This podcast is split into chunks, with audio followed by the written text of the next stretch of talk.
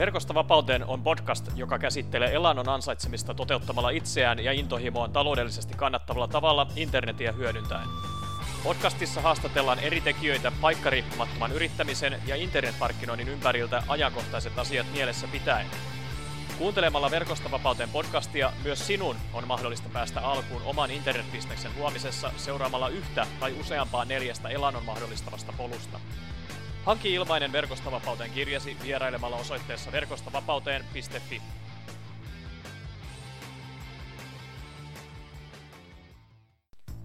Verkosta vapauteen podcast ja Mikko täällä moi.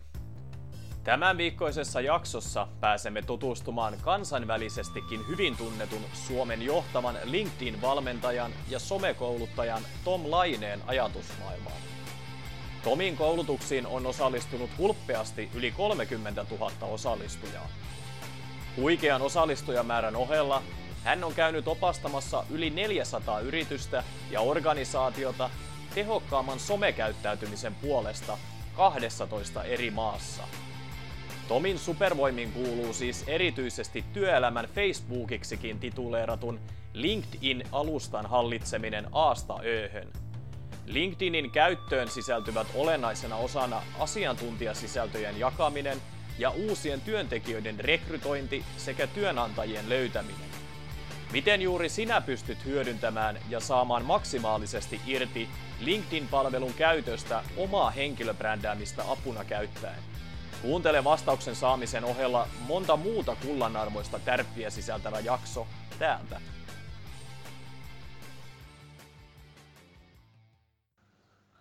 Tervehdys Tommi ja tervetuloa Verkosta vapauteen podcastin haastatteluun.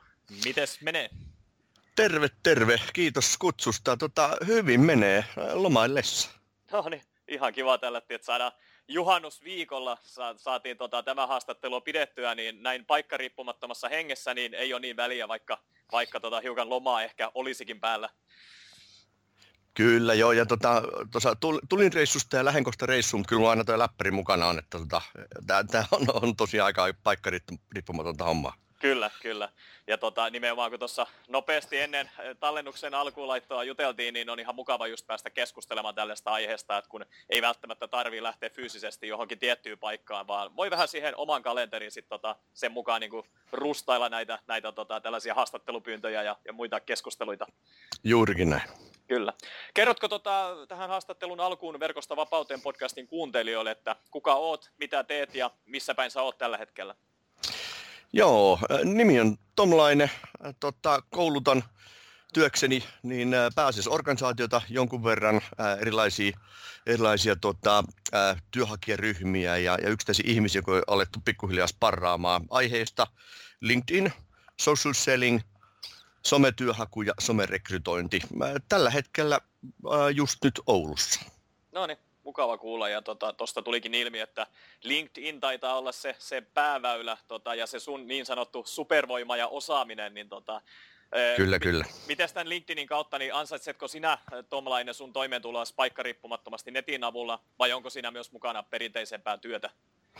Kyllä mulla on perinteistä valitettavan paljon vielä, että oikeastaan mun, mun tulolähteet on aika moninaiset, että päätyö on, on tota, oman firman kautta koulutuksien ja, ja konsultoinnin pitämisessä ja tekemisessä. Ja tota, edelleen valitettavasti suurin osa tulee live-koulutuksista, mutta entistä suurempi osa koko aikaa vuosi vuodelta nousee erilaisten maksullisten webinaarien, maksullisten verkkokurssien, kirjojen, ladattavien maksullisten oppaiden ja, ja tota, tämmöisten niin etäsparrausten ja, ja, ja tämän, tämän tyyppisten juttujen niin kautta toi toimeentulo. Sitten lisäksi mä oon tota, osakkaana parissakin firmassa. Mä oon vuodesta 1999 ollut mukana startupeissa aina jollakin tavalla. Ja, ja tota, useimmiten, useimmiten siellä taustaroolissa, eli tota, lähtenyt joko, joko pienellä rahalla tai sitten ihan svetillä tota, tekemään töitä useasti juurikin liittyen markkinointiin ja siihen liiketoiminnan käynnistämiseen ja konseptointiin. Ja tota, sitten sieltä tulee, sanotaanko, että ihan, ihan kohtuullinen määrä osinkoja yleensä vuodessa. Et palkkaa mä niistä aika harvoin olen nostanut, mutta, mutta osinkojen kautta sitten ja sitten tietysti arvon nousu sitä kautta, kun vuosien varrella niitä on myöskin myyty joitakin. Kyllä, eli tota, siinä tulee myös vahvasti ehkä sitä paikkariippumattomalta sitä puoltakin, koska Kyllä. kun on sitten niissä yrityksissä mukana vähän siellä taustalla. No se on juurikin näin, että on esimerkiksi ollut, ollut taustavaikuttajassa niin, niin vaikuttajana niin englantilaisissa kuin tanskalaisissa firmoissa ikinä, ikinä siellä paikan päällä niin kuin henkilöitä tapaamatta, vaan että aikaisempien suhteiden ja, ja niin kuin luottamuksen perusteella. Toki su, suurin osa näistä firmoista on ollut suomalaisia, mutta kyllä suurin osa siitä asiasta, minkä mä heidän kanssaan teen, niin kyllä, kyllä se on, voi sanoa, 95 prosenttisesti jossakin muualla kuin heidän toimistollaan tehtävää, tehtävää hommaa. Että sitten teen verkon ylitte tai verkossa erilaisia asioita, millä sitten pyrin heidän, heidän tota, toimintaa auttamaan. Ja useasti liittyy juuri erilaisiin markkinointi- ja viestintätoimenpiteisiin, jotka on, on lähtökohtaisesti tänä päivänä hyvin pitkälle just somessa ja verkossa. Kyllä. Ennen kuin mennään tarkemmin somekentälle ja, ja ehkä tarkemmin vielä LinkedInin puoleen, niin tota, Millaisia seikkoja sä katsot, kun sä lähdet tavallaan sijoittamaan johonkin yritykseen tai, tai lähdet siihen mukaan, niin onko sulla jotain tarkkoja kriteerejä siihen, että, että mitä pitää löytyä? No itse asiassa ei. Ei siinä mielessä, että kyllähän se keissin täytyy olla kiinnostava, mutta täytyy uskoa siihen juttuun. Se on niin kuin se yksi, yksi lähtökohta. Mutta, mutta tota, voi sanoa, että useasti se hyöty, minkä, minkä sitten nämä yritykset saa mun kautta, on juurikin ää, laajoihin verkostoihin liittyvää, että sitä kautta pystytään sitten, sitten lähteä hakemaan sijoittajia tai, tai teke, niin kuin hakemaan PR-kontakteja, viestintäkontakteja, mediakontakteja, ää, tai sitten ihan puhtaasti sitä, että autan tekemään just sitä, sitä konkreettista työtä, vaikka myös jonkun somemarkkinoinnin ja, ja vastaavan kautta. Mutta mut tota, aika monessa tapauksessa voi sanoa, että lähes poik- että siellä kuitenkin on ihmisiä, jotka mä jostakin ennestään tunne. Että mulla on luotto siihen, että, että niillä ihmisillä on arvostelukyky, niillä on kyky toteuttaa se idea, tämän tyyppisiä juttuja. Mutta kyllä siis aika hauskoja jänni juttuja on ollut, että just tässä hiljattain on semmoinen vielä toistaiseksi julkistamaton, julkistamaton juttu, niin lähin, lähin tota piensijoittajaksi ja, ja advisoriksi sitten firmaan, joka toimii tuolla hyönteisruokapuolella. Okay. että tota, luotan tiimiin, tiimiin vahvasti, tiimillä on vahva, vahva kokemus ja näkemys ja he koki, että he sitten pystyisivät mun, mun kautta saamaan myöskin jotakin, jotakin hyötyä oman toimintaansa, niin Kyllä. Katsotaan. Joo, siinä on varmasti niin kuin, omat vahvuudet on siellä omilla aloillaan, että, tota, että sun ei välttämättä tarvitse tietää hyönteisestä niin paljon kuin Ei, ei tosiaan, ei, to, ei tosiaan, joo. Ja sama on oikeastaan ollut monessa muussakin asiassa vuosien varrella, että ei mulla välttämättä se äh, liiketoiminnan ydin, se joku teknologia tai, tai äh, niin kuin esimerkiksi tässä tapauksessa on, on patentteja, niin ei mulla ole siitä varsinaista kore, kore niin kuin, äh, niin kuin tuotteesta välttämättä minkäännäköistä tarkempaa ymmärrystä, muuta kuin semmoinen niin yleis, yleistieto aiheesta. Mutta että mä tietysti opin siinä samalla ja, ja ei, se, ei se myynti- ja markkinointitoimenpiteet, ei ne niin valtavan paljon eroa, on se kyse sitten tota, niin, niin, äh, tosiaan niin kuin tässä kohtaa niin kuin hyönteisruoasta tai, tai sitten äh, joissakin tapauksissa on ollut, ollut jotakin rautasidonnaisia juttuja tai softaa tai, tai palveluja, niin kyllä ne on itse asiassa yllättävän samantyyppisiä. Ei toi, ei toi, to, no, ei no toimintatavat tosiaankaan niin kuin, niin kuin sanotaan, että ne päärakenteet ja pää, pää niin kuin ideologia ja, ja, ja niin kuin se, mihin se oikeastaan se markkinointi perustuu, niin ei, ei ne tarpeet niin erilaisia ole. Mutta käytännön toimenpiteistä toki on sitten, sitten paljonkin pieniä eroja. Kyllä. Eli eikö se myynti aika pitkälti se on sitä psykologista puuhaa, niin siellä ne taustalla olevat ajatukset on sitten samoja hyvin pitkälti, kun myydään jotain juttuja. On, ja mä uskon vahvasti, vahvasti social selling, eli, tämmöisen tavalla modernin tapaan tehdä asioita, että se, se ei ole sitä äh, niin kuin, luukuttavaa myyntiä tai cold callingia, vaan että mä uskon vahvasti siihen, että, että niin kuin, äh, sisältömarkkinoinnin kautta jollakin tavalla sitä asiantuntijuutta korostamalla tai sitä, siitä aiheesta puhumalla, mistä tuotteesta ja palvelusta on kyse, kun me puhutaan avoimesti niistä, niin siitä syntyy positiivisia, positiivista huomioon eri tavoin. Joskus se on konkreettisempaa, sieltä saattaa tulla hyvinkin tunnistettavia myyntiliidejä, jopa inbound-kontaktia. Ja joissakin tapauksissa se on enemmänkin sitten taas sitä niin kuin tunnettuuden ja brändin ja, ja, ja tämän tyyppisen niin kuin rakentamista. Mutta monessa tapauksessa juurikin tämmöistä niin kuin se henkilöbrändin kautta vaikuttaminen, sisältömarkkinoinnin keinoilla toimiminen, ää, niiden liidien tunnistaminen. Mä, mä itse asiassa mä en tykkää myynnistä, siinä perinteisestä myynnistä juurikaan, vaikka mielestäni mä oon ollut vuosi aika hyvä siinä. Mut, mutta mä en tykkää sitä lainkaan. Mulla on paljon luontaisempi tapa toimia niin, että mä käyn sitä vuoropuhelua, tuotan tietoa, tuotan sitä lisäarvoa niin kuin useasti paljon ennen kuin edes pystyn tunnistamaan, että ketkä on ne konkreettiset asiakkaat tai ostopäättäjät tietyssä organisaatiossa. Kyllä. Mä uskon tämmöisiin toimenpiteisiin ja silloin, silloin kun puhutaan sisältömarkkinoista tai henkilöbrändin rakentamista, niin ne on niitä mun juttuja. Ne, ne, on, ne on ehdottomasti niitä.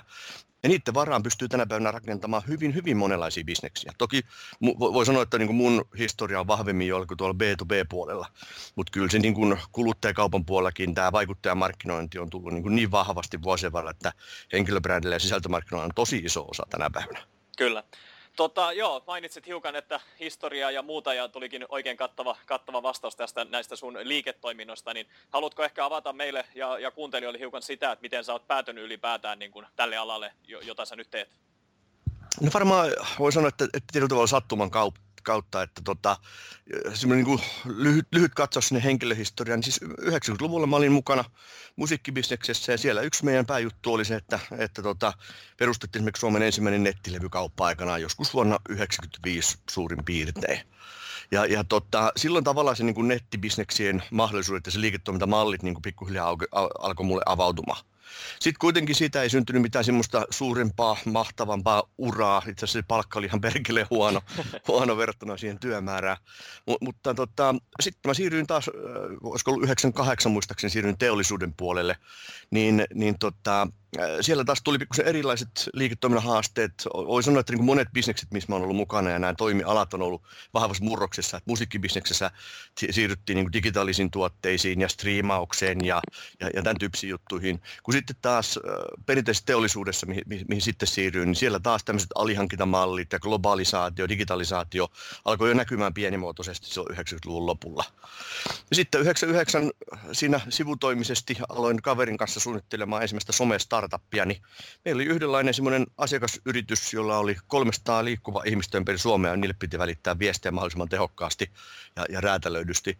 Ja siihen me lähdettiin semmoista, mikä tänä päivänä olisi sanoilla social local mobile, kuvattavissa olevaa mobiiliyhteisöä rakentaa siitä ei ikinä tullut mitään, mutta sen jälkeen se tavallaan se some ja sosiaalisen median toimintatavat ja tämmöiset yhteisölliset ja, ja verkostoitumiseen ja sen henkilöbrändin rakentamiseen liittyvät toimintatavat on ollut tosi vahvasti osana oikeastaan kaikkiin rooleja, missä mä oon ollut. Mutta sitten vuosien varrella, no siellä teollisuuden puolella tein, tein yhden uran, sieltä siirryin sitten tota, tonne, tonne ohjelmistopuolelle, ICT, ICT-sektorille ja, ja siellä tein, tein vähän aikaa hommia. Mutta sitten viime kädessä päädyin tekemään sitten vuonna 2005-2006 vuodenvaihteen tiennolla niin, niin somerekrytointia juurikin IT-aloille. Ja siellä se some tuli oikeastaan sitten kaikkein konkreettisimmin esille. Pääkanavat oli aina sosiaalisen median varaan rakennettuja. Ja aluksi, aluksi oli, se oli ihan puhtaasti markkinointitoimipidettä, myöhemmin ihan sitten konkreettisesti rekrytointipalveluiden myyntiä ja sitä rekrytointia. Ja se on oikeastaan semmoinen, mikä on niin kuin kantanut tähän päivään asti, että, että vuosien varrella siinä perustin, olisiko ollut 2009 muistaakseni, perustin Suomen ensimmäisen somerekryfirman.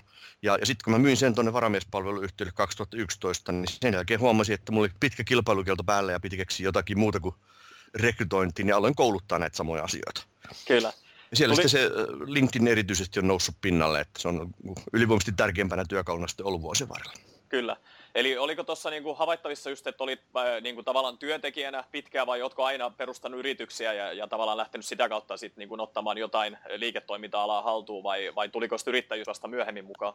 Yrittäjä, yrittäjäksi lähdin ensimmäisen kerran 99. Okay. 99 oikeastaan oli sama aika se startup, että sitten se mun päätyössä tapahtui semmoinen murros, että vaikka mä menin palkkatöihin, niin se firma fuusioitui kahden muun pienen firman kanssa, niin mä siinä sivussa ostin sitten pienen osuuden itselleni. Ja sitten vuosien varrella lunastin siitä muutamia, muutamia muita osakkaita pois ja, ja tota 2001 sitten päädyin tämän yrityksen toimitusjohtajaksi, niin, niin siitä oikeastaan alkoi se vars, varsinainen yrittäjyys. Mutta on tässä välillä, siis olen välillä ollut muillakin töissä, mutta startuppeja on siitä asti ollut tämä viimeiset 19 vuotta niin, niin, niin jatkuvasti siinä vähintään yksi siinä kyljessä. Kyllä, kyllä, kuulostaa tosi hyvältä. Otan sen verran kiinni, että tuossa haastattelun alkuun mainitsit eh, tämmöisenä sivusanana, että valitettavasti on vielä paljon live-kouluttamista, mutta, mutta tota, mitä enemmän tätä paikkariippumattomuutta ja tätä ruudun takana istumista on, niin, niin tavallaan sen tärkeimmäksi on ainakin itse huomannut, että tällaiset erilaiset live-tapahtumat ja seminaarit on niin kuin muodostunut, niin tota, niissä se energia tavalla liikkuu ihan eri tavalla ja saa sen sanoman sitten perille, niin tota, ootko samaa mieltä tästä? Olen ehdottomasti samaa mieltä siinä mielessä varsinkin, että, että musta tuntuu, että vaikka sä olisit kuin tavallaan somesta tuttu, niin, niin äh, se, se mun niin kuin henkilökohtainen kontakti, se tavallaan, mä, mä oon niin verrannut sitä siihen, että jos, jos mä yritän verkon kautta tai, tai puhelimessa myydä jotakin, niin se ihminen ei se mua näe, ei se, ei se tunne mua, sillä ei ole mitään tarttumapintaa. Mä, mä oon vaan tuntematon ääni, ehkä jossakin tapauksessa tuttu ääni puhelimessa. Eh, mä oon ollut ehkä, ehkä niin kuin jollakin tavalla aikaisemminkin verkon tai puhelimen kautta henkilön kanssa yhteyksissä, mutta se voi siellä kaivaa nenänsä ja lukea, lukea sähköpostia ja tehdä vaikka mitä, eikä se kuuntele välttämättä, mitä mä sille sanon. Mutta kun mä näen sen ihmisen naamatusta, niin a, ensinnäkin mä näen, että, että se kuuntelee mua, se, se, se, se, se niin kuin kehtaa tavallaan ignoroida, ja toinen on se, että sen ihmisen on itse asiassa aika paljon vaikeampi sanoa ei, kun sen kun se näkee mut kasvotusta. Puhelimessa ei sanominen on niin, niin perkeleen helppoa. Kyllä. Ei sulla ole mitään tavalla henkilökohtaista kiinnettä tai sido, sidosta, mutta kun sä kerrankin näet ihmisen, se, se itse asiassa verifioi aika monta asiaa. Mutta kyllä mä näen, että niin kun maailmassa tämä, varsinkin tämmöisten verkkokoulutusten, konsultoinnin, kurssien niin, niin toteuttaminen verkon yli, niin kyllä se on niin, kuin niin vahvasti kasvava trendi, että se entistä vähemmän vaatii sitä henkilökohtaista kontaktia. Mutta totta kai silloin sen, sen henkilöbrändin ja sen henkilön täytyy olla jollakin tavalla muuten niin kuin todistettavasti uskottava, luotettava tyyppi. Ja silloin tulee jälleen kerran nämä niin kuin social sellingistäkin tutut tämmöisten referenssien hyödyntäminen ja, ja sen konkreettisen henkilöbrändin rakentaminen ja, ja, ja tämän tyyppiset jutut. Niin niin Kyllä. niillä on aika, aika iso rooli. Kyllä. Mun mielestä tulevaisuudessa entistä enemmän, mutta mä, mä oon tehnyt, niin kun, yrittänyt päästä tosi monta vuotta jo siihen, että olisi entistä vähemmän reissu, koska tota, vaikka mä nostan koko aika hintoja, niin samaan aikaan kysyntä kasvaa, kasvaa nopeammin. Ja, ja kun mä oon yrittänyt vähentää työmatkojen määrää ja, ja niin kuin työpäivien määrää vuodessa, niin on käynyt just toisinpäin. On, on, on niin kuin jatkuvasti vaan lisääntynyt. Nyt vasta oikeastaan tuossa viime vuodenvaihteessa pääsin semmoiselle tavalla hintatasolle, mikä, missä mä aloin huomaamaan, että asiakkaat entistä vähemmän ostaa, entistä useammin häviän tarjouskilpailun, tai ne asiakkaat, jotka ei edes pyydä muilta tarjousta, niin kun ne kuuli mun hinta, niin sanoivat, että okei, me, me vähän mietitään vielä. Mutta se on koko ajan semmoinen kauhun tasapaino tavalla, että mihin asti voi hintaa nostaa, ettei se keikkojen määrä tai, tai työn määrä on niin pieni, että, että tota, niin, niin, kysynnän ja tarjonnan niin, niin, kysynnän ja tarjonnan niin tavallaan se balanssi täytyy kyllä. olla. Mutta kyllä mä koko, joka tarjouksessa, minkä mä teen tänä päivänä, niin mä annan myöskin vaihtoehdot. Okei, että tämä on live-hinta, ja sitten tässä on se, jos sä haluat sen verkon kautta tai tallenteena tai verkkokurssina tai jotakin muuta. Ja sama niin kuin sitten mulla on toinen kouluttaja tuossa tullut avuksi, niin, niin sitten mä myöskin annan, annan hänen hinnan. Eli mä pidän oman hinnan korkeammalla, että, että tavallaan se oma keikkojen määrä menisi vähän alaspäin, mutta että mä menettäisin niin paljon asiakkaita, niin mä tarjon toisen ihmisen merkittävästi halvemmalla. Kyllä. Se on, se on ollut aika semmoinen hyvä tasapaino. Että. Kyllä, kuulostaa tosi hyvältä ja siinä on paljon paljon varmasti tällaisia myyntiin liittyviä psykologisia tekijöitä tuossa taustalla, taustalla, miten tämä kaikki muodostuu. Mutta mut eh, ehkä sen verran otan kiinni tuohon, että just nimenomaan näissä live-tapahtumissa niin se nurjapuoli on ilmeisesti se matkustaminen ja se reissaaminen, että se ilmeisesti vie se suurimman osan ajasta sitten kuitenkin. No se on joo, vaikka, vaikka tietysti laskuttaa saa, saa niin kuin live-koulutuksesta merkittävästi enemmän kuin verkon kautta myydessä, niin kyllä se matka-aika itsessään, ja, ja mä siis mä tykkään reissaamista, mutta sit kun niitä keikkoja, niin kuin viime vuonna oli yli 170 keikkaa, ja niistä, niistä kuitenkin vielä, äh, mitähän niitä live-koulutuksia oli, oli varmaan se 120 vähintään, Ni, niin tota, kyllä, kyllä se reissupäivien määrä on niin, niin hurja, että ei vaan pysty, ei jaksa, Kyllä. ei voi. Onko se nimenomaan Suomen rajojen sisällä vai ilmeisesti on myös ulkomailla ollut jonkun verran sulla, sulla toiminta? Joo, kyllä mä, kyllä mä tota, aikaisemmin itse asiassa se prosentuaalinen osuus ilkomaankeikosta oli vielä pikkusen isompi. Nyt kun hinnat Suomessa on saatu nostettu järkevälle tasolle, niin nyt, on, nyt niin kuin noi, noita ulkomaankeikkoja on pikkusen vähemmän. Ihan vaan sen takia, että, että tota, jos mä lähden vaikka, niin kuin esimerkiksi on käynyt tuolla arabimaiskouluttaa, jos mä lähden vaikka Dubaihin, se on, se on vähintään neljä päivää se reissu, kun mä menen sinne. Se tarkoittaa sitä, että, että mun pitäisi saada neljän päivän hinta hinta, koska todennäköisesti Suomessa mä oon niin buukattuna joka ainoa päivä. Kyllä. Ja, ja, ja se, että sä, mä saisin nelinkertaisen hinnan Dubaissa, mitä mä saan Suomessa, plus matkakulut, niin, niin no, se on aika, se on aika iso summa jo. Kyllä. Sitä on entistä, entistä niin kuin vaikeampi saada. Se tietysti tarkoittaa sitä, että pitää entistä ja enemmän niin kuin vahvistaa sitä kansainvälistä henkilöbrändiä pyrkiä satsaamaan siihen, että voi laskuttaa sen nelinkertaisen summan noista KV-keikoista. Mutta, mutta vielä niin voi sanoa, että ei mulla ehkä ihan niin, niin vahvaa vielä ole. Mutta kyllä mulla kyllä. on siis ympäri Eurooppaa koulutan ja, ja tota, arabimaissa ja on mulla Aasiassakin tuolla pari asiakasta. Kyllä. Okei, nyt ollaan aika hyvin päästy käsiksi Tomlainen tähän työhistoriaan ja, ja tähän työtapaan ja työtyyleihin, miten hän, hän tota, itseään vie eteenpäin, niin, niin voitaisiin ehkä nyt ottaa vähän sitä sun, sun vahvinta osaamisaluetta, aluetta, eli LinkedInia ja tätä sosiaalista mediaa tähän mukaan, niin onko, se, onko tämä kotimainen somekenttä sun mielestä muuttunut jotenkin tässä viime vuosien aikana? tosi radikaalisti. Mun mielestä muuttunut tosi radikaalisti. Siis kun somepalveluhan tulee jatkuvasti lisää. Koko ajan tulee uusia erilaisia verkkopalveluita, joissa on jotakin sosiaalisia ominaisuuksia, että luodaan jonkunnäköisiä henkilökohtaisia profiileja ja käydään keskusteluita, kanssakäymistä ja muuta, tai, tai tuotetaan sisältöä. Niin, niin tota, kyllä tämä koko aika fragmentoituu niin pienempiin palasiin. Koko aika entistä nuoremmat ihmiset käyttää erilaisia sosiaalisia tai yhteisöpalveluja.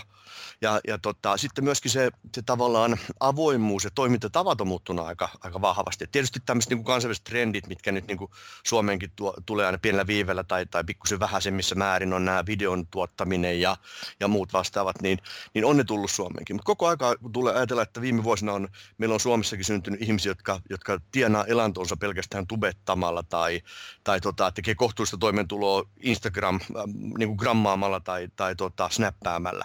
Niin kyllä tämä koko aika niin kuin lisääntyy. Suomi on vielä markkina-alueena vaan sen verran pieni, että me tulee esimerkiksi Ruotsiin tosi paljon perässä. Siellä on tosi paljon enemmän ihmisiä, jotka tienaa pelkästään näillä elantonsa, eli pelkästään tubettaa tai grammaa. Ja eikä pelkästään nämä nuoria, vaan myöskin myöskin puhutaan niin kuin B2B niin kuin ja, ja niin kuin 450 niin kuin sisällöntuottajista, jotka pärjää pelkästään sillä, että tekee aika hyvää tiliä sillä, että ne pelkästään tuottaa somesisältöä ja kaupallista yhteistyötä.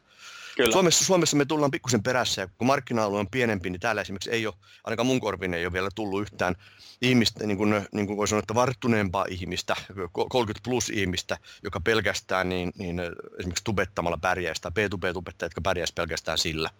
Mutta kyllähän meillä kohta lähestyy tämä Ronny Bakit ja, ja, ja tota, ketä siellä nyt on, niin, äh, her, herba, ja, herba ja muuta, Joo. niin kyllähän, ja, ja soikku ja muuta, niin kyllähän ne alkaa kohta olla vissiin kolmiskymmenissä. kolm, ehkä me päästään kohta siihenkin kategoriaan, mutta varsinkaan tämmöistä aikuisille suunnattua tubetussisältöä ja, ja, ja muuta vastaavaa, niin on vielä tosi tosi vähän Suomessa. Kyllä. Eli näkisit, että siellä voisi olla ihan niin kuin markkina mahdollista Ehdottomasti, ehdottomasti. Ja kyllähän niin kuin videon kuluttaminen esimerkiksi kaikissa kanavissa se videon, videon niin kuin helppo, helppo saatavuus ja, ja niin kuin ominaisuudet, jotka tukee sitä, niin, niin lisääntyy koko aikaa. Että viimeisimpänä nyt noin LinkedInin, LinkedInin videot ja videomainokset, mitä on tullut, niin kyllähän tämä on nyt tullut kaikkiin näihin pääkanaviin aika isossa, isossa mittakaavassa. Mutta niitä tosiaan toimentuloa sillä tekee vielä aika vähän. Mun mielestä on tosi iso, iso pelin paikka vielä.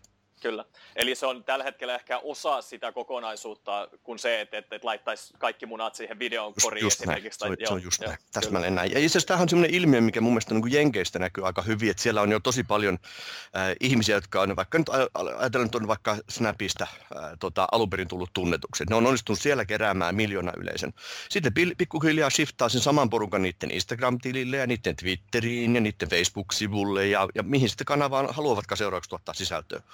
Suomessa sitä näkyy tosi vähän vasta, että, että meillä pienimuotoisesti nämä isoimmat, kelle nyt alkaa olla niin kuin satoja tuhansia seuraajia, niin, niin, niin, on nyt jonkun verran saanut valutettu nyt muihinkin kanaviin, mutta kyllä Suomessa vielä puhutaan siitä, että se on niin kuin, että niin kuin tietyllä tavalla tyyppi on yhteen kanavaan sidoksissa. Kyllä. Pikkuhiljaa, pikkuhiljaa. Näin on. Kyllä. Seuraavaksi voisi vähän kysellä siitä, että miten henkilöbrändi Tom Laine on muodostunut? Totta, no mä luulen, että, että se semmoinen oma riittämättömyys joskus aikanaan, sanotaan että vuosina 2008-2009, niin, niin kun, niin kun aloin enemmän tekemään koulutuskeikkaa siinä ensin sivutoimisesti ja sitten 2011 helmikuussa täyspäiväisesti, niin, niin tota, mä ajauduin pari kertaa semmoiseen tilanteeseen, mä ajattelin, että hei, että kyllähän mä somen tiedän, tiiäks, että mä olen aika osaava tässä, ja kun tuli joku koulutuspyyntö, että tuppa, tuppa puhu vaikka nyt sosiaalisesta mediasta opetuksessa, ja mä sanoin, mä muistan tämän tilanteen vielä, niin mä, mä sanoin tälle, tälle asiakkaalle, että hei, että mähän en ole siis niin kuin opetusalan ammattilainen. Että, että some kyllä, mutta tämä opetuspuoli ei ole mulle kauhean tuttu. Ja mulle sanottiin, että, että ei se mitään, että eipä ne opettajatkaan tiedä juuri mitään sometuksesta. Että tuk vaan kertoo yleisesti somesta, että mitä se on ja miten sitä voitaisiin hyödyntää. Ja, ja oletusarvo oli se, että juuri kukaan yleisöstä ei tiedä mitään. Mä sanoin, okei, okay, kyllä mä tämmöisen perustavanluotoisen yleisluonnon voin pitää. Sitten kun mä menin sinne paikan päälle ja aloin puhua, niin ensimmäisen viiden minuutin jälkeen mä tajusin, että eturivo oli tippunut kärryltä jo ihan täysin, ei enää tiennyt mistä puhuttiin. Keskellä äh, tota, suurin piirtein yleisö oli porukka, joka oli hyvin mukana ja ne niin kuin, äh, niin kuin tiesi missä mennään ja oli, oli niin kuin, niin kuin hyvällä tasolla. Ja sitten se takarivi siellä niin kuin haukotteli, että, että, että, vittu mitä paskaa, että, että onpa, niin kuin, onpa niin kuin harvinaisen köykäinen kouluttaja. Ja kun mulle tuli itse se fiilis, että mä ajattelin, että mun pitää tämä kolme tuntia puhua vielä tästä asiasta, joka ei ole mulle itse asiassa kauhean kiinnostava. Ja mä täysin, että tämä, tämä on paikka, mihin mä enää ikinä halua joutua ja tilanne, mihin mä en ikinä halua joutua enää. Ja mä ajattelin, että okei, mitkä on mun vahvuudet ja mistä mä tykkään. Mitkä on sellaiset asiat, missä mä oikeasti uskon, että mä pystyn tuottaa lisäarvoa. Ja mä päätin fokusoida vain niihin. Ja sitten niitä ehkä oli tuommoinen puolisen tusinaa, kuusi, seitsemän ehkä aluetta, mistä koulutin. Ja vuosien varrella mä oon vaan kaventanut koko ajan skouppia. Ja mitä syvemmälle pystyy menemään, sitä vahvemmaksi kasvaa oma henkilöbrändi. Ja, ja tota, niin sitä enemmän voi laskuttaa. Sitä enemmän lisäarvoa sä tuotat, tuotat sille asiakkaalle. Ja se on sitten kantanut. Ja sitten jossain vaiheessa sit tuli semmoista systemaattista niin kuin henkilöbrändin rakentamista. Että aloin miettimään, että okei, jos kerran tämä on se mun juttu, niin missä on ne mun asiakkaat? Mihin mun pitää tuottaa sisältöä? Mihin mä kirjoitan blogiin tai jaan osaamistani äh, vastaan kysymyksiin tai muuta? Että, että, että ne ihmiset löytäisi mut ja tunnistaisi mun osaamisen. Kyllä. Eli jotenkin tulee sellainen fiilis just, mikä, mikä tässä tulee ilmi, että, että se, että monella on aika laaja semmoinen fokus siinä, tai oikeastaan se fokus puuttuu ja lähdetään laajalla mittarilla kokeilemaan vähän kaikkia, kaikkia kanavia ja kokeilla, että mikä ehkä osuu, mutta mut olisiko se kuitenkin löytää se oma vahvuus jostain yhdeltä vähän kapeammalta alalta, keskittyä siihen ja sitten sen jälkeen vasta lähteä leviämään, kun on se yksi otettu haltuun? Joo, kyllä, kyllä mä uskon vahvasti tähän. Et, et mun mielestä niin kun koko aikaa entistä enemmän ihmiset valmentuneempi siitä, että ne ymmärtää erilaisten toimintatapoja palveluiden ja juttujen päälle. On se oikeastaan osaamisella mitä tahansa.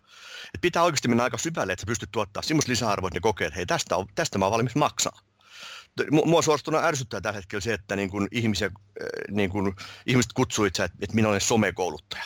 Perkele ei voi ollakaan, että sä voi olla hyvä ymmärtämään tyyli sata suostunta somea ja tiedät, miten niitä käyttää, kuka käyttää ja miten niistä voi saada teho irti tietyllä toimialalla tietyssä funktiossa. Ei vaan pysty. Mutta toki tämmöisiä niin yleismiesjantusiakin tarvitaan. Kyllä. Ihmisiä, jotka kertoo niin yleisesti ihmisille, että no nämä nyt on nämä some, tämä on tämä some. Niin, tiedä sieltä mä, mä en, niin kuin, tavallaan eteenpäin. Niin, niin kyllä, kyllä, mutta mut, niin mä, en, niin kuin, mä en vaan pysty lähteä siihen. Mua ei voisi niin kuin vähempää kiinnostaa. Et mä, mä oon huomannut, että mitä enemmän mä itse tykkään ja, ja innostun ja kiinnostun niistä äh, aiheista, mistä puhun tai kirjoitan tai, tai teen juttuja, niin, niin sitä parempi. Sitä Kyllä. enemmän ihmiset niin kuin kokee, että ne saa siitä irti ja, ja se oma innostus ja kiinnostus se välittyy ja tämmöistä asiat. Mutta mut, mut, joku sanoo mua somekoulutaksi, mua on niin, niin nyppiä. Joo, mun täytyy nyt tota, vaihtaa tämä jakso intro sitten, kun mä taisin mainita somekouluttaja. Ei, ei, ei, ei, anna olla, anna olla, anna olla. Joo, hyvä. No niin, tuosta tota, social selling on tällainen englanninkielinen termi, jota olet nyt tässä viljellyt muutama otteeseen ja hiukan sitä myös avasitkin, niin tota, se on ehkä Suomessa vielä aika tällainen niin kuin tuntemattomampi tapaus, niin tota, tai sanotaan, että tapaus itsessään ei varmaan tuntematon, mutta terminä ehkä, niin tota, haluatko hiukan ehkä sitä vielä siellä availla? Joo, social on itse asiassa äh, tosi kiinnostava, että, että on syntynyt tämmöinen, tämmöinen termi, jolla jo tietyllä tavalla yksi, yhden tyyppinen tapa toimia on niin kuin pystytty paketoimaan. Varmasti osittain sen takia, että se on helpompi silloin paitsi ymmärtää, niin myöskin myydä kouluttajien ja konsulttien. Mutta siis social selling, samalla tavalla kuin henkilöbrändäys ja sisältömarkkinointi, nämä kolme tämmöistä hypesanaa itse asiassa liittyy vahvasti toisiinsa. Ja kaikki liittyy siihen ta- tav- tavallaan tapaan olla läsnä ja tuottaa lisäarvoa niille ihmisille, eikä välttämättä edes sillä ajatuksella, että mä olisin heti myymässä niille jotakin. Mutta nämä, on, nämä ei ole millään tavalla niin uusia toimintatapoja, mutta ne on vaan onnistuttu paketoimaan fiksusti tietyn sanayhdistelmän alle, että ne olisi helpompi käsittää. Social selling vahvasti viittaa siihen, että, että puhutaan Suomessakin puhutaan jo pikkuhiljaa termillä sosiaalinen myynti, Eli hyödynnetään niitä sosiaalisia suhteita, sosiaalisen median kautta saatavaa dataa, luodaan semmoista sosiaalista tietyllä tavalla niin kuin, niin kuin omaa arvoa, jotta ihmiset olisi entistä todennäköisemmin kääntymässä sun puoleen, kun, kun se tarve ostaa sun, sun osaamista tulee. Mutta social selling se sisältää monenlaisia pieniä juttuja. Osalle ihmisiä se on sitä, että, että sosiaalisen median palvelut koetaan, että ne on ulkoisia CRM, jonkinlaisia asiakkuustietokantoja. Että mä menen sinne LinkedIniin ja sitten mä katson, että ketä on töissä tietyllä toimialalla, tietyn kokoisissa firmoissa, tietyssä funktiossa, ja se on siinä. En hyödyntää sitä, sitä olemassa olevaa dataa. Joillekin se on ostamiseen liittyvää dataa, eli kun tänä päivänä verkossa käydään ihan valtavan paljon keskusteluja siitä, että, että vaikka nyt sitten perheäidit keskustelee Facebookissa tai Suomi 24, että perheessä on syntymässä lapsi, että sillähän pitää ostaa kaikenlaisia varusteita, että mitä näitä vaunuja ja kärryjä onkaan, että voisiko joku vinkata, että mitä suosittelette. Ja sitten hyödynnetään tämän tyyppisiä signaaleja, ihan puhtaasti ostosignaaleja. Ja Suomessa monetkin firmat käyttää tämmöisiä erilaisia someseurantatyökaluja, joilla sitä sosiaalista dataa kaivetaan, että ketkä on just tällä hetkellä potentiaalisesti siinä vaiheessa elämässä, että ne aikoo ostaa. Tai jopa suoraan sanovat, että haluaisin löytää jonkun tietyn tuotteen.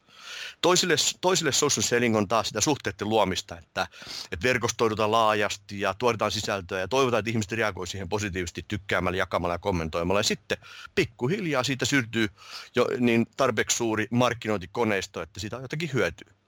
Mut, mutta social selling ei ole aggressiivista ja aktiivista ulospäin myyntiä. Se ei ole, se ei ole sitä, että me klousattaisiin kauppaa, vaan se on enemmänkin läsnäoloa, auttamista, sitä henkilöbrändin rakentamista, että luodaan sitä uskottavuutta sille, että minä olen alan parasta ja parhaita tyyppejä, että mun puolen kannattaa kääntyä, jos haluatte tästä asiasta tietää jotakin.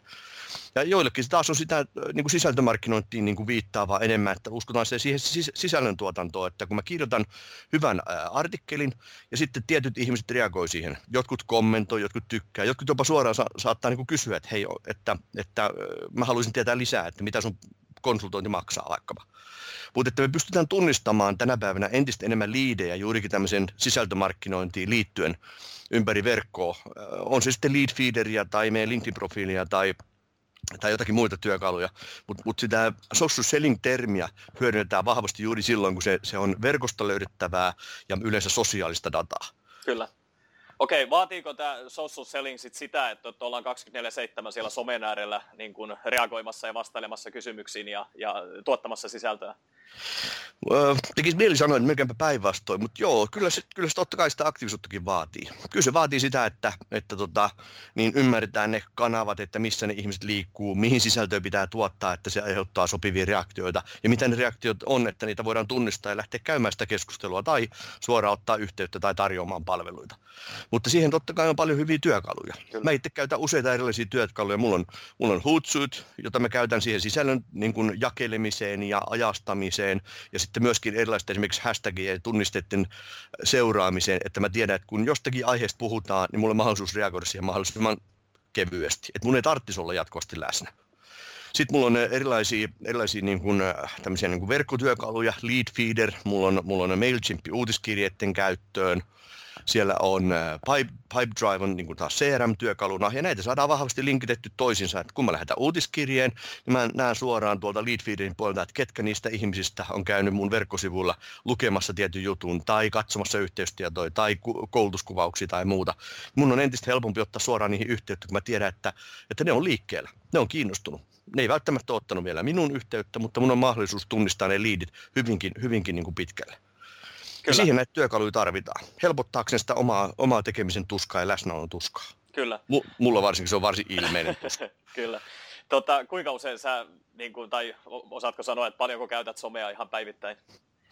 Kyllä mulla on siis, mulla on äh, LinkedIn ja Facebook mulla on auki jatkuvasti, mutta se, että, että niin kuin, esimerkiksi LinkedInissä se, se vaihtelee ihan valtavasti. Tiettynä päivinä mä oon tosi aktiivinen, mä käyn katsoa, että kuka on käynyt katsoa mun profiilia, kuka on, kuka on käynyt reagoimassa mun postauksiin, millä tavalla. Joist, joihinkin heihin mä olen yhteydessä lähettämällä viestin liittyen siihen, että hei, huomasin, että kävit katsomassa mun LinkedIn-profiilia ja työskentelet tietyssä firmassa tietyssä positiossa, että ole, tämä toinen juttu saattaa kiinnostaa sua tai toi, käy latamassa toi opas tai, tai, tai oletko kiinnostunut ostaa palveluita. Et kyllä mä niin LinkedInin varsinkin mä seuraan sillä kulmalla, kulmalla, että sieltä tulee liidejä. Kyllä. Sitten Facebookissa mä oon läsnä enemmänkin henkilökohtaisesti, mutta, mutta niin kuin, siis ilman tämmöistä niin kuin ammatillista kulmaa välttämättä. Mutta kyllä sielläkin on erilaisia ammatillisia ryhmiä, joihin tosi monen niin, niin kuin käyn kommentoimassa tai, tai niin kuin seuraan keskusteluja päivittäin. Mutta mulla on vuosien varrella syntynyt sellainen tilanne, että mulla on, aina kun on tullut joku uusi somepalvelu, aina kun joku kaveri vinkkaa, että, että hei, että nyt on tämä tosi kiinnostava palvelu, tämä Jikjak, että sun pitää ehdottomasti tsekata. Niin mulla on tullut sellainen tarve, että mun on pakko luoda sinne oma profiili ja katsoa, että no onko tämä nyt sitten mulle hyvä vai ei. Tai sitten kun joku joudul tai joku muu palvelu ylittää Ylen tai Maikkarin uutiskynnyksiä, jos siellä, siellä lukee, että nyt sadat tuhannet suomalaiset ovat innostuneet tästä uudesta palvelusta, niin jälleen kerran mun on pakko mennä katsoa itse, että mikä se juttu on. Kyllä. Ja kun vuosien varrella tätä on tapahtunut tosi paljon, siitä yhdeks, vuodesta 1999 asti tavallaan ollut niin kuin aktiivinen tällä puolella, niin, niin mulla on syntynyt yli 300 erilaista some, someprofiilia. Niin mulla suor, suorastuna ei ole mitään mahdollisuuksia päivittää niitä, niitä kaikkia, pitää niitä niin kuin millään järkevällä tasolla yllä, eikä ole tarkoituskaan. Vaan että mun on alun perin ollut tarkoituksena luoda sinne profiili, jotta mä ymmärtäisin, että onko sitä jotakin hyötyä mun liiketoiminnalle. Ja jos se on tuottanut jotakin lisäarvoa, niin sitten on, sit on tullut osa mun sitä aktiivista työkalupakkia. Jos ei, niin mä oon jättänyt sen profiilin roikkumaan. Mä en ole sulkenut sitä tiliä ihan vaan sen takia, että koska somepalvelut muuttuu jatkuvasti, käyttäjämäärät muuttuu, ominaisuudet muuttuu, fokukset muuttuu ja mun oma fokus saattaa muuttua, niin niitä, niitä palveluita on jäänyt roikkuun, niitä profiileja tosi monta. Mutta esimerkiksi kuukausitasolla mulla on käytössä kuusi tai seitsemän somea. Facebook Kyllä. ja LinkedIn päivittäin. Twitter voi sanoa, että viikoittain, sitä mä seuraan selkeästi passiivisemmin. Ähm, YouTubea viikoittain kautta kuukausittain, riippuen vähän ajankohdasta. Pinterestiä parin viikon välein suurin piirtein. Instagramia mä yritän viikoittain ylläpitää jollakin järkevällä tavalla, se, sekin vähän kausi, niin kuin kausivaihtelu. Vimeossa seuraan tiettyjä, tiettyjä asioita. Siellä on ne 6-7 palvelua, mitkä on sillä niin kuin semiaktiivisesti tai niin kuin kuukausitasolla käytössä, mutta ei juuri muita. Kyllä. Ja sitten on... ne muut on semmoisia niin satunnaisia. Joo. Toimiko nämä palvelut myös ihan yhtä lailla suomen kielellä toimiessa vai vaatiiko se myös sit jotkut palvelut englannin kieltä? Kyllä jotkut vaatii englantia selkeästi, että et, et, tota, läheskään kaikissa ei, ei niin suomen kieli riitä. Ja, ja tietysti varsinkin silloin, kun sitä sisältöä haetaan ja niitä tavallaan niin impulsseja haetaan tai ideoita haetaan, niin kyllähän ne useasti tulee Jenkkilästä. Et jos mä nyt haluan äh, haluan tota, ymmärtää jostakin uudesta vaikka nyt sit markkinointityökalusta jotakin, niin kyllähän se niin yleensä on Jenkki-blogi, joka se on, ja useasti ne on Jenkki-firmoja, joita täällä seurataan. Mutta poikkeuksiakin toki on, että on, on, siis ollut myöskin tilanteita, jossa, jossa mä oon tehnyt toisinpäin. Niin kun mä oon löytänyt esimerkiksi LinkedInistä jonkun uuden toimintatavan tai ominaisuuden tai, tai, tai oppinut jotakin niiden salaista algoritmeista, niin mä oon saattanut jakaa sen ensimmäisenä maailmassa, ja silloin mä jaan sen englanninkielisenä. Jos se taas on joku tuttu juttu, mikä on jo tiedossa, niin sitten mä saatan jakaa sen suomeksi, että olettehan huomannut. Mutta varsinkin se englanninkielellä sisällön tuottaminen, silloin kun, löy, niin kun pystytään tuottamaan jotakin oikeasti merkittävää niin uutuusarvoa, niin, niin kyllä se on aikamoinen voimavara. Kyllä. Ne saa aika, aika, aika paljon enemmän huomioon kyllä parhaimmillaan kuin suomenkieliset postaukset. Kyllä. Okei, tota, nyt on aika hyvä kattaus saatu niin kuin erilaisista somepalveluista ja nyt voitaisiin ehkä hiukan keskittyä tähän LinkedIniin tarkemmin ja tota, löytyisikö sulla ehkä tämmöinen muutama konkreettinen tärppi meidän kuulijoille niin kuin LinkedIn-palvelun hyödyntämiseksi, ehkä just siihen omaan henkilöbrändiin niin kuin muokkaamiseen ja, ja vahvistamiseen? Joo, oikeastaan se on niin kolme semmoista pääkohtaa, mitkä pitää ottaa huomioon. Eli yksi on henkilöprofiili. Henkilöprofiilin itseisarvo on, on hakukoneoptimointi, se löydettävyys. LinkedIn, on, LinkedIn henkilöprofiilit on ainoa pääsomepalveluiden henkilö- tai yritysprofiileista, jota, vo, jota voidaan ihan teknisesti hakukoneoptimoida. Ja se on itse asiassa aika simppeli juttu. Se profiilin hakukoneoptimointi, joka perustuu kolmeen pääseikkaan, eli henkilökohtaisen verkoston koko, profiilin sisällöntuotannon määrä ja laatu ja nämä kolme seikkaa, kun on, on kunnossa, niin me voidaan suoraan vaikuttaa siihen, että just meidän profiili tulee löydetyksi silloin, kun etsitään meidän alan osaajaa tai meidänlaisia niin palveluntuottajia. Ja, ja ne on tosiaan ne on, ne on niin hyvin simppelejä juttuja. Se pitää ottaa huomioon. Toinen on sitten, sitten tota, sisällöntuotanto, noin niin kuin yleisesti, eli statuspäivitysten ja, ja keskusteluiden niin, niin tota, sisällöntuotanto. Siellä on tiettyjä teknisiä rajoitteita, jotka LinkedIn on, on sinne äh, ominaisuuksina tuottanut, jotka mahdollistaa sen joko viestin hyvin laajan leviämisen jopa sadoille tuhansille tai miljoonille ihmisille, tai että se rajoittuu vain hyvin pieneen joukkoon, muutamaan kymmeneen sun, sun parhaaseen kaveriin suurin piirtein. Ja, ja tota, siellä on muutama semmoinen perusasia, mitkä pitää ottaa huomioon. Yksi on se, että täydellisessä LinkedIn päivityksessä ei saa esimerkiksi olla linkkiä ulospäin tai kuvaa tai videota, mitä visuaalisuutta. LinkedIn on alkanut antaa laatupisteitä näille, näille statuspäivityksille ja parhaat laatupisteet saa päivitys, joka on tekstipohjainen. Ja mie, sitten jos sillä haluaa vieläpä luettavuuden kannalta niin kuin sitä viraaliutta hakea ja sitä tavoittavuutta, silloin kannattaa myöskin ottaa huomioon hashtagien käyttö, kannattaa ottaa huomioon sen tekstin rivittäminen, tarinallistaminen ja muutamia tämmöisiä juttuja. Miettiä, että mi- miten se oikeasti rakentuu se täydellinen päivitys. Miten, mihin, mihin ihmiset näyttää selkeästi reagoimaan? Mikä on esimerkiksi meidän semmoinen osaaminen, mikä tuottaa semmoista lisäarvoa, mistä ihmiset saattaisi olla kiinnostunut ja, ja reagoivat siihen positiivisesti. Sitten jos me halutaan jakaa niitä linkkejä tai, tai tota, jotakin kuvaa tai videota, visuaalisuutta, niin ei toki, toki niin kuin kiellettykään ole siihen postaukseen laittamasta, mutta se vaan tarkoittaa silloin, että ne saa silloin huonommat laatupisteet LinkedInin tältä algoritmilta, ja silloin ne leviää lähtökohtaisesti aina suppeammin kuin pelkkä tekstipohjainen päivitys. Mutta paras päivitys on tekstipohjainen. Toiseksi paras päivitys on sellainen, joka on tekstiä plus kuva, mutta ei linkkiä eikä videota. Sitten tulee äh, tämmöinen videollinen kuva, eli LinkedInin natiivi, natiivivideoita, kun lähdetään tuottamaan. Se saa kolmanneksi parhaat laatupisteet. Ja kaikkein huonommat saa sitten päivitys, jossa on sekä linkkiä että kuvaa tai linkkiä ja videota. Ja nämä on sellaisia niin perusasioita, mitä pitää ottaa huomioon pelkästään sisällöntuotannossa. Ja kun me, voi sanoa, että LinkedIn on siinä mielessä hauska palvelu, että sitä voidaan monin tavoin manipuloida, sitä, sitä niin kuin tapaa toimia ja sitä omaa löydettävyyttä ja tavoittavuutta ja vaikuttavuutta. Ihan vaan sillä, että me ymmärretään ne tietyt tekniset ratkaisut siellä taustalla.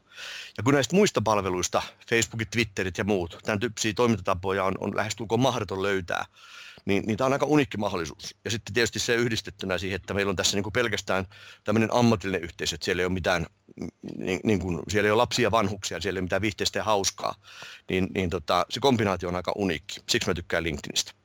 Mutta se kolmas LinkedIn, LinkedIn-juttu liittyy sitten siihen, että siis meidän profiilihan on liidigeneraattori. Mitä aktiivisempi me ollaan, mitä paremmin meidän profiili on optimoitu, mitä, mitä äh, fiksumpaa ja parempaa sisältöä ollaan tuotettu, niin sitä enemmän meidän profiilissa käy trafikki. Ja siitä jää jälki. Ilmaisella LinkedIn-profiililla pääsee näkemään oma profiili vierailijoista maksimissaan viisi, josta yleensä kaksi tai kolme henkilöä vaan nimillään, niin kuin, nimillään naamoillaan, mutta ne viisi, viisi erilaista hahmoa. Ja sitten kun otetaan premium-tili käyttöön, niin sitten päästäänkin näkemään kaikki tietoa näistä ihmistä, mikä, mikä se profiilissa on käynyt, mitä ne vaan itse sallivat itsestään nähtävän. Ja aika harva sitä rajoittaa millään tavalla. Ja sitten jos ajatellaan, että henkilöprofiilissa ei kuitenkaan kukaan käy turhaa, että siellä käydään lähtökohtaisesti jostakin syystä. Ja ne syyt, mä oon niin jakanut ne syyt kolmeen kategoriaan. Että joku tulee sun profiiliin sen takia, että se tunnistaa sut se on joku vanha tuttu, se on ihminen, johon sä oot tör- törmännyt hiljattain, käynyt palaverissa, se on lukenut sun postauksen, mutta se tunnistaa sut jo nimeltä. Ja silloin se profiilivierailu ei enää ole niin kauhean tärkeä.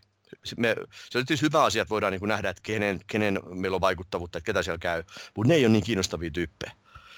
Toinen syy käydä ihmisen profiilissa on se, että etsitään organisaation edustajat. Etsitään työnantajan tai jonkun koulun nimellä katsotaan, että onko vanhoja koulukavereja tai jonkun firman, firman tota, työntekijöitä. Ja etsitään lähinnä niitä ostopäättäjiä. Teille halutaan myydä jotakin tai teille halutaan töihin esimerkiksi. Ja sekään ei ole kauhean kiinnostava juttu. Mutta se kaikkein kiinnostavin juttu LinkedInin tilastoissa on se, että me päästään näkemään ihmisiä, jotka on päätynyt teidän profiiliin sillä perusteella, että ne on etsinyt jotakin tuotetta tai palvelua tai jotakin asiasanaa, joka löytyy teidän profiilista. Jos mä tiedän, että mun profiilissa joku käy, kun se on, se on etsinyt vaikka sanahystelmällä employer brand tai employer branding, joka liittyy työnantajan mielikuvaan, joka on yksi, yksi mun koulutusaiheista. Ja jos sillä sanalla joku päätyy mun profiiliin, se on mulle tosi tärkeä tieto, koska se on todennäköisesti ihminen, joka, joka on kiinnostunut siitä ammatillisesti, se haluaa ostaa siihen liittyviä palveluita, se harkitsee tämän tyyppisen toimintatavan hyödyntämistä omassa yrityksessään tai monta monta muuta asiaa, jotka liittyy siihen, että siitä, voisi siitä tiedostaa mulle hyötyä mä pystyisin myymään tälle yritykselle tai henkilölle jonkinnäköistä palvelua siihen liittyen. Ja kun mitä enemmän trafiikki omassa profiilissa käy, niin, niin sitä parempi.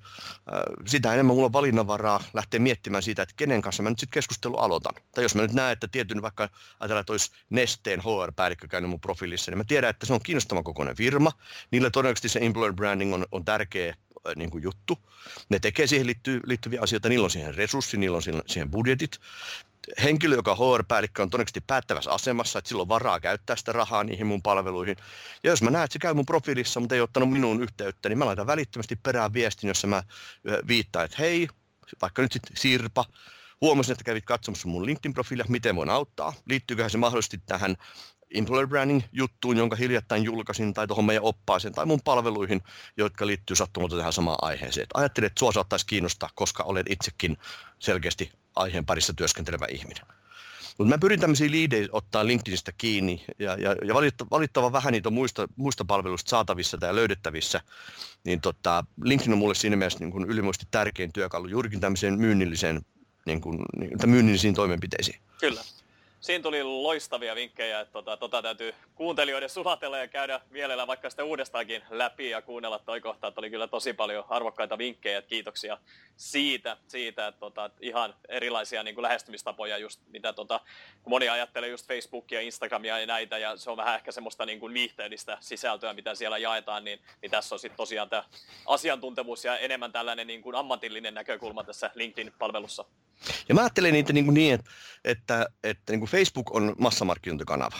Että siellä ei välttämättä ole ihmisiä semmoisilla osaamisprofiileilla, että mä pystyisin tunnistamaan, että ketä työskentelee missä ja millaisessa roolissa ja mistä saattaisi olla kiinnostunut. Mutta sieltä löytyy se demografiatieto, että mä tiedän, että missä ne asuu ja minkä ikäisiä, mitä sukupuolta. Ne on niin yleistä massamarkkinointia ja siihen se toimii loistavasti. Mutta sitten kun mä haluan tehdä niitä täsmäiskuja tai tunnistaa niitä, niitä just nyt tällä hetkellä liikkeellä olevia asiakkaan ostopäättäjiä tai ostovaikuttajia, jotka just nyt etsii mun tyyppisiä palveluntuottajia, niin silloin se tieto löytyy LinkedInistä. Sitten taas Twitterillä ja Installa, ja niillä on, niillä on vähän muita funktioita, mutta kaikki, ei ne sulle toisiaan pois. Ne, ne niin kuin tukee toisiaan parhaimmillaan, mutta niin kuin riippuu miten hyödyntää ja ketä tavoittelee. Jos sä tavoittelet 18-24-vuotiaita eteläsuomalaisia tyttöjä, niin, niin okei, sitten sulla on niin kuin tiet, tietty kanava, mitä sä käytät. Jos sä tavoittelet 35-45 yrityspäättäjiä, niin silloin se on LinkedIn ja se, ne on niin aika selkeitä eroja useasti. Kyllä.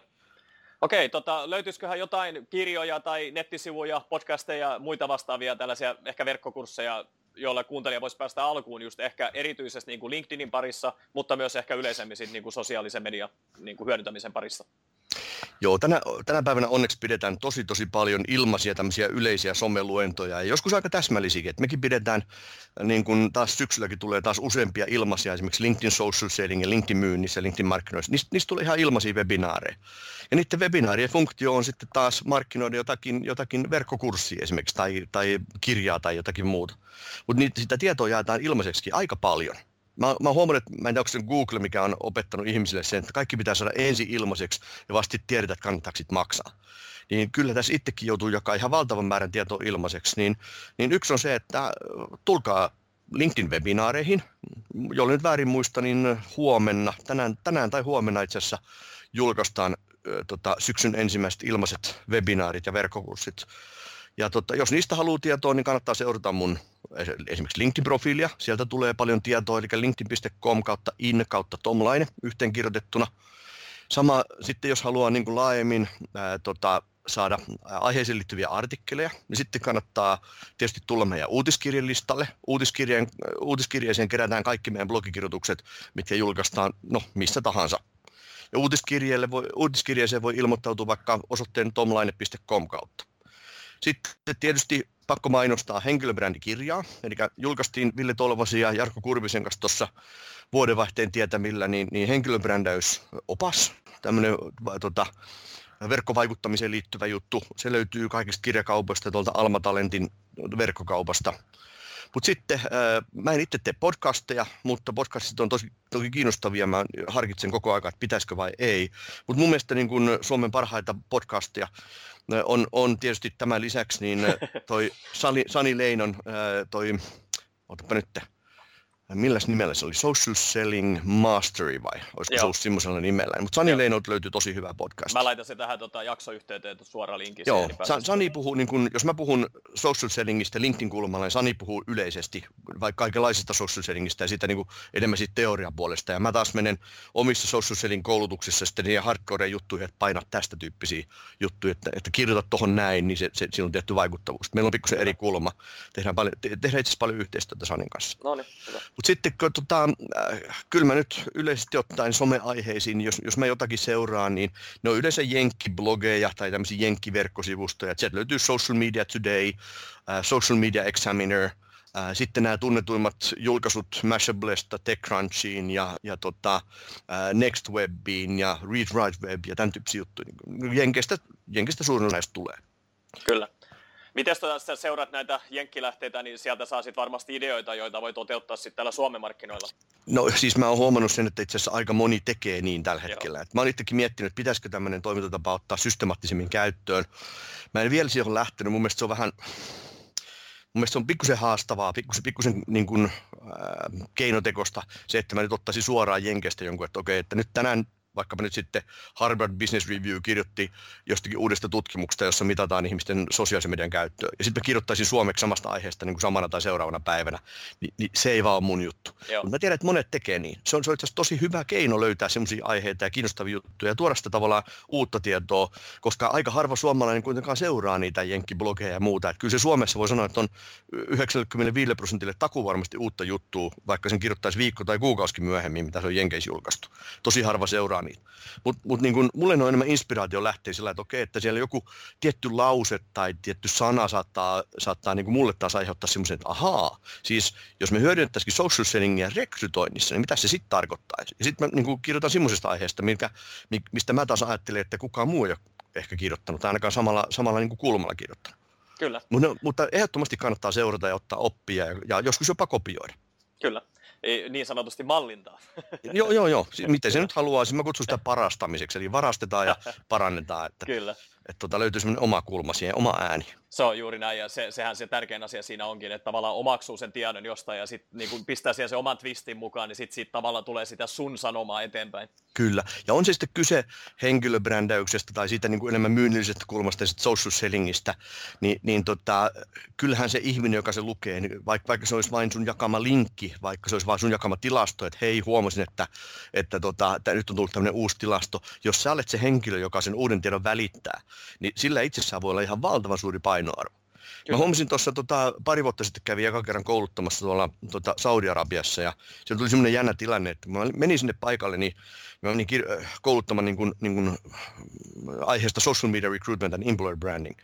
Ja oli tämmöinen kahden päivän setti. Ja mä ajattelin, että kuka Saudi-Arabiassa tuntee mut? Että millä, mä, millä tavalla niin kuin mä vakuutan ne, että, että niin kuin ne on tullut oikeaan paikkaan. Mikä on se niin kuin ensimmäiset pari minuuttia, millä mä kerron, että nyt, nyt teidän kannattaa kuunnella tämä tosi tarkkaan, koska mä tiedän tästä ehkä enemmän kuin kukaan koskaan.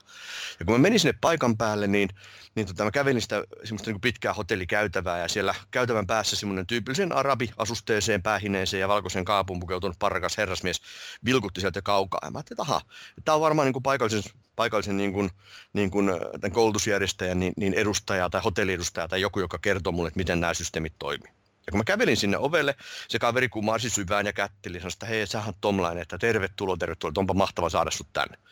Ja mä sitten aloin heti, heti niin kuin sanomaan, että no hei, että kerros mulle vähän, että miten toi tykki toimii ja, ja montako ihmistä tulee. Ja se katsoi mua vähän hölmön näköisenä ja sanoi, että, että, että ei hän tiedä, että ei, ei hän ole täällä töissä tai ei, ei hän, niin kuin, hän, hän tulee sun kurssille osallistujana.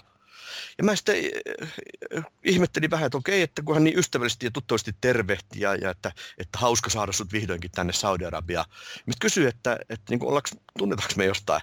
Sanoin, että, niin, että hän on seurannut sua tuolta, tuolla niin kuin somessa tosi pitkään. Ja mä ajattelin totta kai, että se liittyy LinkedIniin, että se on joku LinkedIn-juttu, että on ollut LinkedIn-verkostossa tai muuta. Ja sanoin, että no hei, että ollaanko me pitkänkin oltu LinkedIn-kavereita. Ja sanoin, että ei, ei, kun Pinterestissä. Aha. Et kun, että kun Pinterestissä sä oot kerännyt niin valtava hienoja niitä tilastoja, tutkimuksen infografikoita, hän aina seuraa, että mitä sä jaat seuraavaksi. Ja yksikään, juuri, juuri yksikään mun Pinterest-sisällöstä ei ole mun oma, vaan siis Pinterest on yhdenlainen, yhdenlainen kuvajakopalvelu, jossa kuvia voidaan jakaa niin kuin mistä päin tahansa verkkoon melkein, ihanpa vielä niin kuin tekijäoikeuslain puitteissa. Ja hän oli seurannut mua pitkään Pinterestissä ja ollut niin vakuuttunut siitä, että mä löydän aina parhaat tutkimukset, tilastot ja infografiikat kaikkialta. Että vaikka ne ei ole mun omia, niin se oli ollut se, mikä oli saanut hänet innostumaan tulemaan mut, mut sinne kurssiin. Ja mä ajattelin, että, että, että tämä on niin kuin tosiaan niin kuin korni juttu, että, että mulla on niin kuin fani Saudi-Arabiassa. Kyllä ja, ja, ja tulee niin kuin vielä Pinterestin kautta, joka mulle oli vaan ollut enemmänkin semmoinen niin itselleni muistilaitettavien tavaroiden ajatus, että okei, että kerään ne tänne, niin ne on sitten helposti myöhemmin löydettävissä. Kyllä. To, ei, hyvä ei, voi, tästä ei voi tietää. Niin, kyllä. Niin. Joo, tosi hyvä, tosi mielenkiintoista kuulla, että varsinkin niin kuin, kun ajattelee joskus, että onko jollain tekemisillä jotain järkeä tavallaan, että, että, että jos tekee se itselleen, niin sehän voi olla sitten samalla hyödyllinen monille muille ihmisille. Kyllä, kyllä. Joo, ja mun Joo. mielestä tämä niin tämmöinen tavallaan muiden hyö, sisältöjen hyödyntäminen ja se, että sä oot niin kuin aktiivinen keskustelija aiheesta tai, tai, tai niin kuin vaan jaat eteenpäin tietoa, niin sä oot yhdenlainen sisältökuraattori tai yhteisön manageri siinä, että tämä on sun juttu. Ja sua seurataan sen takia, että sä jaat aina parhaat tavarat. Mä huomaan, että Suomessa esimerkiksi toi Aki Aalruut tekee hr puolella ihan samaa. Et Aki jakaa tos, vähintään kerran päivässä se jakaa jonkun kansainvälisen jutun tai, tai tota, linkin, johon se sitten pistää niin kuin yleensä yhden lauseen, niin kuin se nostaa sieltä, että tämä on ehkä tämän jutun tärkein lause. Ja siis se lause ei ole hänen oma, vaan se on nostettu siitä jutusta, Mut, mutta niin kuin Akin tunnettuus ja arvostus ja, ja niiden juttujen seuraajamäärät on kuitenkin aika, aika kiitettäviä. Kyllä, kyllä. Et siinä on yksi tapa ottaa haltuun tavallaan, että ei välttämättä tarvitse niin itse tavallaan tuottaa kaikkea, vaan Aivan, täsmälleen näin. Täsmälleen näin. Okei, ihan muutama kysymys vielä on tässä tosi hyvä vauhti ollut päällä ja paljon arvokasta sisältöä kuuntelijoille saatu tässä Tomin tota, toimesta jaettua, niin onko sinulla millaisia tavoitteita niin kuin ehkä lyhyemmällä ja vähän pidemmälläkin aikavälillä, että oletko asettanut itsellesi jotain maaleja? No, tämä on jännä juttu. Mä oon viime vuosina alkanut pikkuhiljaa entistä enemmän miettimään, että mitä ne on. Koska mulla ei ole koskaan ollut, ei lyhyen eikä pitkän tähtäimen tavoitteita. Mä oon aina mennyt sinne, mikä on tuntunut sillä hetkellä parhaalta. Erilaiset uramuutokset musiikkibisneksestä teollisuuteen ja teollisuudesta ICT-puolelle ja, ja sieltä taas niin kuin markkinoista tekemään enemmän rekrytointia, niin ne on ollut, ollut semmoisia niin impulsseja, että on vaan saanut tarpeeksi jostain jutusta tai löytynyt tarpeeksi kiinnostavaa muu juttu, mihin mä oon hypännyt. Ei mulla koskaan ollut suunnitelma, että mitä mä haluan, haluan tehdä.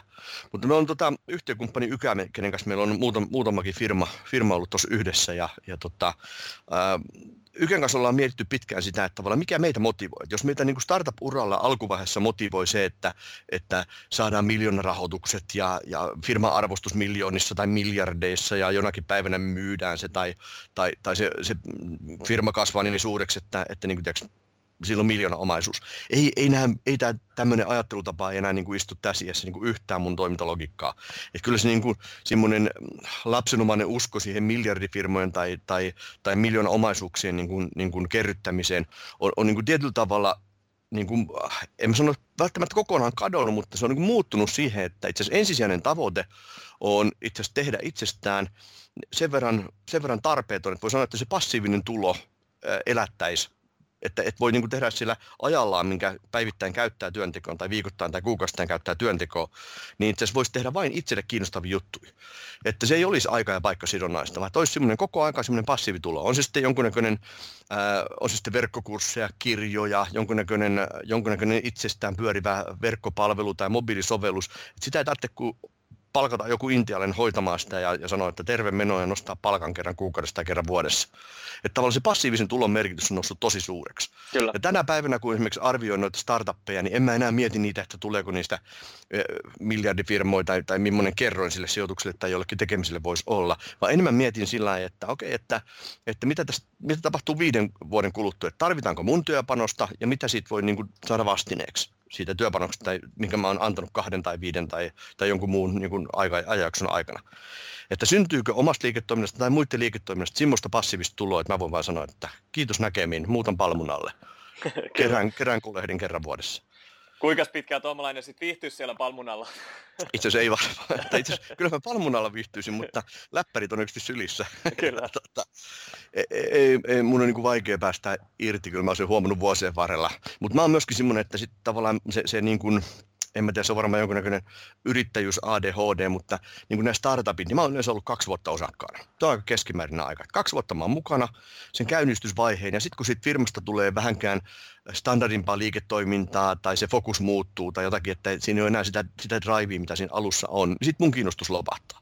Ja useasti mä oon myynyt omat osuuteni sitten pois paljon ennen kuin se firma ikinä on, on, on tota, sitten tullut myydyksi tai kasvanut isoksi. Tämä ainoastaan pari kertaa on ollut sitten isommassa yrityskaupassa mukana. Kyllä. Se on, niin, siinä oli tosi, tosi hyvä, hyvä tota, noin, kiteytys. Okei, ihan pari kysymystä ja tässä Joo. on tota, Verkosta vapauteen podcastin erittäin, erittäin suosittu osio, osio, että kysytään ajatuksia satavuotiaasta Suomesta. Eli mitä, mitä sulla tulee mieleen Suomesta?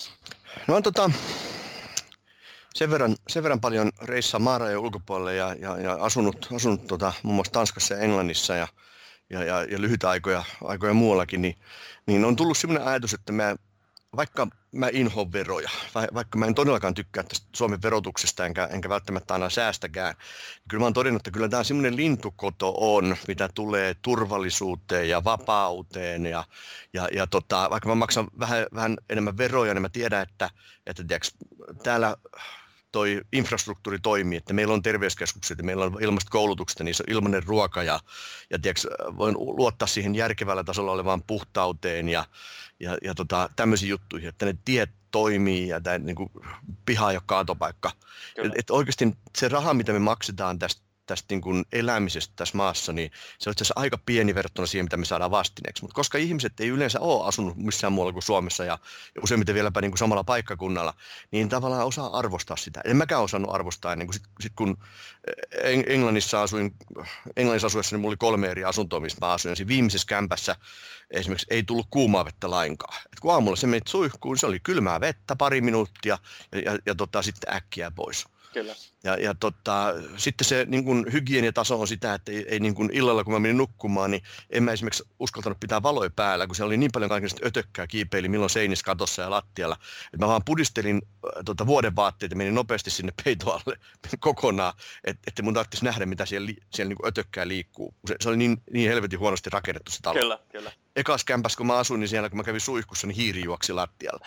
Oikeasti sitä, niin me ei niin kuin, osata ymmärtää sitä asiaa, niin sitä tavallaan elämisen tasoa, mikä meillä täällä on. Ja mun mielestä se on semmoinen satavuotiaan Suomen niin kuin tärkein, tärkein asia, auttaa ymmärtämään, että oikeasti meillä on aika helvetin hyviä asioita. Kyllä. Ja tota, just se, kun jokainen ehkä vaatii sen oman näkökulman, niin sitten sellainen pieni poistuminen ehkä Suomesta olisi paikallaan ja sitten tulla takaisin ja ymmärtää se kokonaisuus. Niin, musta tuntuu, että, että, että, pelkästään se, että se menet, niin vaikka ajatellaan, että aika moni suomalainen käy jossakin Etelä-Espanjan lomalla, että lähdet Teneriffalle, jos sä menet sen paikallisen baariin ja katsot illalla, niin sä todennäköisesti näet torakko juoksemassa jossakin, jossakin tota, niin, niin, äh, lattian raoissa tai seinillä tai jossakin muualla, ja, ja se on ihan normaali, mutta Suomessa, jos sä näkisit torakan juokseva ravintola seinällä, niin juoksisit aika nopeasti ulos ja soittaisit niin kuin terveysviranomaiset. Että niin nyt, kyllä, että laitettaisiin ravintolasportit kiinni. kiinni. Mä olin tota, Kiinassa, Kiinassa yhdessä vaiheessa ja olin ravintolassa syömässä, mikä oli pääkadun ihan, ihan niin kuin liki Pekingissä, hotellien takana semmoinen sivukuja ja, ja tota, oltiin siellä syömässä myöhäisillalla, oli, oli äärettömän hyvää ja, ja halpaa ruokaa, oltiin monena päivänä oltu ja, ja tota, äh, sitten kun siellä sitten oltiin lähestulkoon illan viimeisiä asiakkaita, istuttiin ruokapöydässä siellä, niin tota, äh, hotelli, äh, hotelli niin ravintola ovesta no, juoksee sisään ihan helvetinmoinen rotta. Ja järjettömän. En ole ikinä nähnyt missään niin iso rottaan kuin mitä mm. sieltä käveli. Ja tota, siellä istui tiskin takana siis niin, tota, toi tarjoilija. Ja tota, tarjoilija ei tehnyt mitään, kun se rotta juoksi sisään. Se rotta juoksi ovesta sisään juoksi suoraan keittiöön. Ja tämä me katsottiin kauhuissamme, että ei helvetti, täällä on iso rotta. Ja se tarjoilija katsoi meitä ja sanoi, ups, hän, hänen ainoa hämmästyksensä tai, tai oikeastaan harmistuksensa oli se, että me nähtiin se rotta. Ju, juuri ei haitannut se rotta ollenkaan. Kun se juoksi suoraan keittiö, me ruvettiin miettimään, että mitä me mahdetaan oikeasti syödä täällä, nämä, nämä hyvät Kyllä. lihat, että miten ne on tehty. Sen jälkeen me loppuilta heiluteltiin jalkoja pöydältä ja syötiin mahdollisimman nopeasti, eikä enää menty siihen paikkaan. Kyllä. Mutta tämmöisiä niin perusasioita, niin ei me osata ajatella täällä, että mi- miten hyvin meillä oikeasti asiat täällä on. Niin. Ja sitten siinä ehkä vastapainona, että sitten semmoiset pienetkin asiat, tosi mitättömät asiat, niin niistä nostetaan iso halo. Kyllä. Sit, niin kuin, Kyllä. Joo.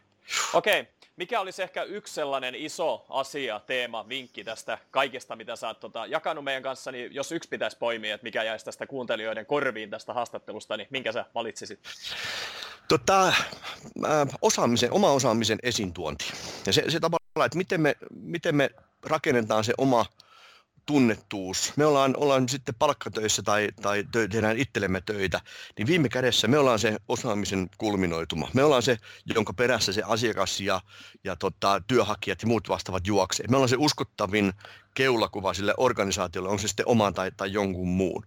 Ja kun ihmiset tänä päivänä sitoutuu ostamaan jotakin, ne sitoutuu teihin ihmisenä monessa tapauksessa. Toki tuotteet, palvelut, niilläkin on merkityksensä, mutta mitä enemmän varsinkin puhutaan asiantuntijapalveluista, niin sitoutuu yksittäisiä ihmisiä, kulkee ihmisten mukana enemmän kuin firmojen mukana.